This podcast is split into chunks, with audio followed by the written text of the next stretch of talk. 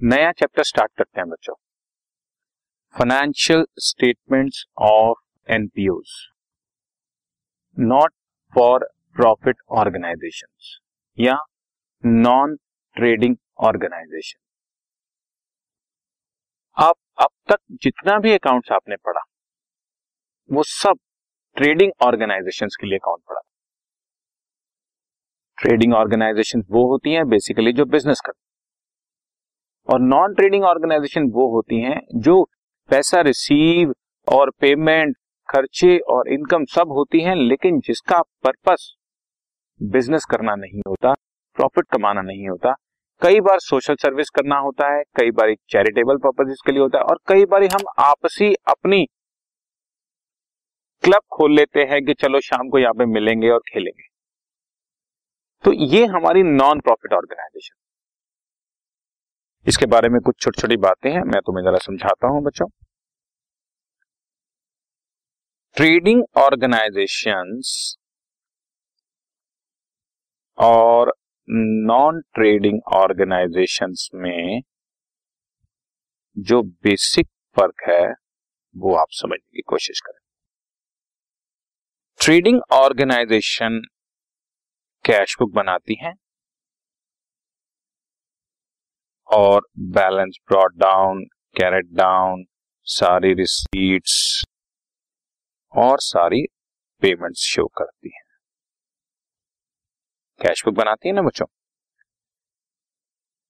बिल्कुल इसी तरह से नॉन प्रॉफिट ऑर्गेनाइजेशंस जो बनाती हैं that is called receipts and payments account format आपको एकदम सेम लगेगा।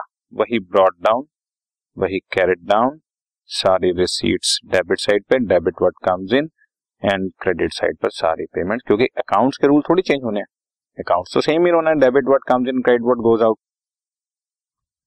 लेकिन फ़र्क ये है कि कैश बुक में बच्चों, हम लोग डिटेल्ड फिगर सिखा मतलब अगर हमने सैलरी साल भर में बारह बार पे बार की है तो वो पचासी बार शो करेंगे और परचेज अगर हमने सौ बार की है तो सौ बार ही शो करेंगे। But receipts and payment account में यही सारी चीज़ें समराइज होकर आ जाती एक बार ही रेंट शो करेंगे, एक बार ही वेजेस एक बार ही सैलरी मतलब उन सबका हम लोग समरी कर दें अदरवाइज़ डेबिट साइड पर सारी रिसीट क्रेडिट साइड पर सारी पेमेंट्स आएँगी।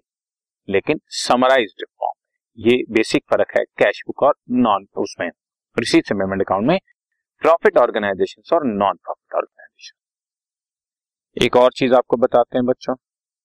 Profit organisation profit and loss account बनाती है नेट प्रॉफिट कैलकुलेट करने के लिए। डेबिट साइड पर सारे एक्सपेंडिचर्स एंड लॉसेस शो करते हैं। क्रेडिट साइड पर सारी इनकम्स एंड गेन्स शो करते हैं। और उससे फाइनल जो आंसर आता है, वो नेट प्रॉफिट या नेट लॉस होता है। स्टार लगा रहा हूँ कि कोई एक चीज़ होगी इधर नेट प्रॉफिट और नेट लॉस लेकिन नॉन प्रॉफिट ऑर्गेनाइजेशन क्योंकि नॉन प्रॉफिट है मतलब आपका प्रॉफिट के लिए हमने बनाया ही नहीं है तो वो income and expenditure account word से शो करेंगे और डेबिट साइड पर सारे एक्सपेंडिचर क्रेडिट साइड पर सारी इनकम्स एंड रेवेन्यूज शो करेंगे। गेन्स भी शो करेंगे gain on sale of building और यहाँ पर भी सारे लॉसेस शो करेंगे। बट फाइनल आंसर जो बचेगा बच्चों, वो नेट प्रॉफिट या नेट लॉस नहीं होगा। Rather that will be called surplus और deficit the word is surplus और डेफिसिट सरप्लस का एक और नाम भी होता है बच्चों excess of income over expenditures और डेफिसिट उल्टा होता है बच्चों excess of expenditures over incomes थोड़ा सा आप समझने की कोशिश करें। फॉर एग्ज़ाम्पल मैंने अपने 10-12 फ्रेंड्स के साथ एक क्लब बनाया। ये डिसाइड हुआ कि साल भर में हमारा यहाँ पर खर्चा करीब एक लाख होगा और ये सोचकर हम सबने आठ आठ हज़ार रुपए कॉन्ट्रीब्यूट कर दिए। और लेटर अज्यूम मिस्टर ए को हमने कैशियर बना दिया कि भैया तुम सारी रिसीट्स करते रहना पेमेंट करते रहना, जो जो हो रहा है करते रहो। अब साल भर के एंड में उसने कहा, जी, आपके इतने खर्चे हो गए हैं और इतनी इनकम्स हैं। और अब आपका एक लाख की बजाय आपने सोचा था कि एक लाख का खर्चा हो जाएगा नाइन्टी सिक्स थाउज़ेंड ही खर्च हुआ है। तो जो चार हज़ार रुपए बच गया है, वो क्या हमारा प्रॉफिट है? नेवर वो तो सरप्लस है कि कुछ बच गया हमारे पास। और यही अगर एक लाख की बजाय एक लाख पाँच हज़ार खर्च हो जाता तो वो पाँच हज़ार हमारी कमी हो गई है। मतलब कुछ पैसे कम पड़ गए दैट इज़ डेफिशिएंसी या डेफिसिट किसी भी हाल में वो नेट प्रॉफिट या नेट लॉस नहीं है। कारण हमने कोई भी काम प्रॉफिट या लॉस करने के लिए तो किया ही नहीं। प्रॉफिट मोटिव अपने आप में बहुत बड़ी चीज़ है। अगर हम प्रॉफिट मोटिव के साथ काम कर रहे हैं तो बिज़नेस एक्टिविटी है। बट यहाँ पर हम प्रॉफिट मोटिव के साथ काम नहीं कर रहे। हैं ये तो मैंने क्लब का एग्ज़ाम्पल दिया। अगर मैं चैरिटेबल इंस्टीट्यूशन का एग्ज़ाम्पल दूँ तो हम चैरिटी करते रहते करते रहते हैं। लोग भी हमें दान देते रहते हैं।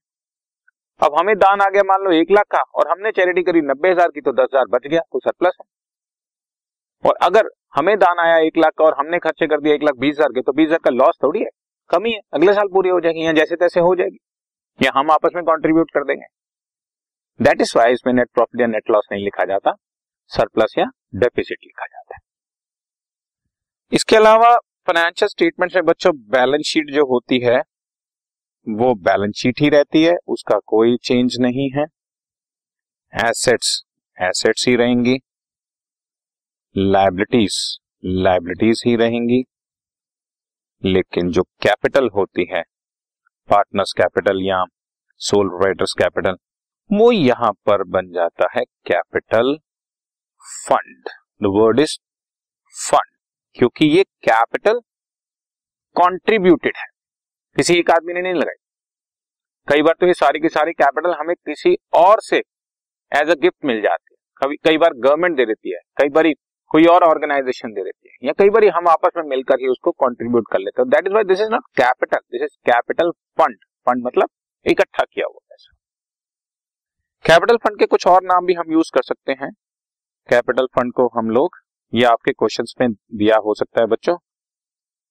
अगर क्वेश्चन थोड़ा सा टेक्निकल करना हो तो हम लोग दूसरे नाम यूज़ करना शुरू कर देते हैं, जैसे जनरल फंड या एक्यूमुलेटेड फंड लेकिन एक्यूमुलेटेड फंड बहुत कम यूज़ होता नज़र आएगा। जनरल फंड फिर भी नज़र आएगा बट कैपिटल फंड तो जगह जगह आपको यूज़ होता नज़र आएगा।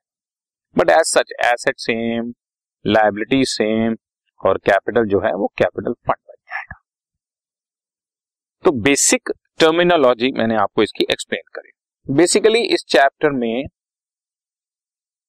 चार तरह के क्वेश्चंस बन सकते हैं। फ़र्स्ट जिसमें receipts and payment account given है और हमें इनकम एंड एक्सपेंडिचर अकाउंट बनाना है और बैलेंस शीट बनानी है। इनकम एंड एक्सपेंडिचर अकाउंट और बैलेंस शीट बनानी है receipt and payment account given है। इलेवंथ क्लास के कोर्स में बस इतना ही पार्ट है। सेकेंड टाइप का क्वेश्चन होता है जिसमें income and expenditure account given होगा और हमें रिसीट्स एंड पेमेंट अकाउंट बनाना होगा। थर्ड टाइप का क्वेश्चन होगा जिसमें रिसीट्स एंड पेमेंट और इनकम एंड एक्सपेंडिचर दोनों ही गिवन होंगे। बैलेंस शीट्स बनानी होंगी। और फोर्थ टाइप में बैलेंस शीट्स गिवन होंगी और हमें इनकम एंड एक्सपेंडिचर अकाउंट और रिसीट्स एंड पेमेंट अकाउंट बनाने हैं। बट आप सिर्फ़ इलेवेंथ क्लास के स्टूडेंट होने के नाते सिर्फ़ फ़र्स्ट का ही ध्यान रखो। हमें receipts and payment account given होगा फर्दर इंफॉर्मेशन गिवन होंगी। हमें इनकम एंड एक्सपेंडिचर अकाउंट और बैलेंस शीट्स बनानी ठीक है बच्चों? तो ये चैप्टर का हमारा कुछ बेसिक बिगनिंग थी। आगे बढ़ते हैं। Okay done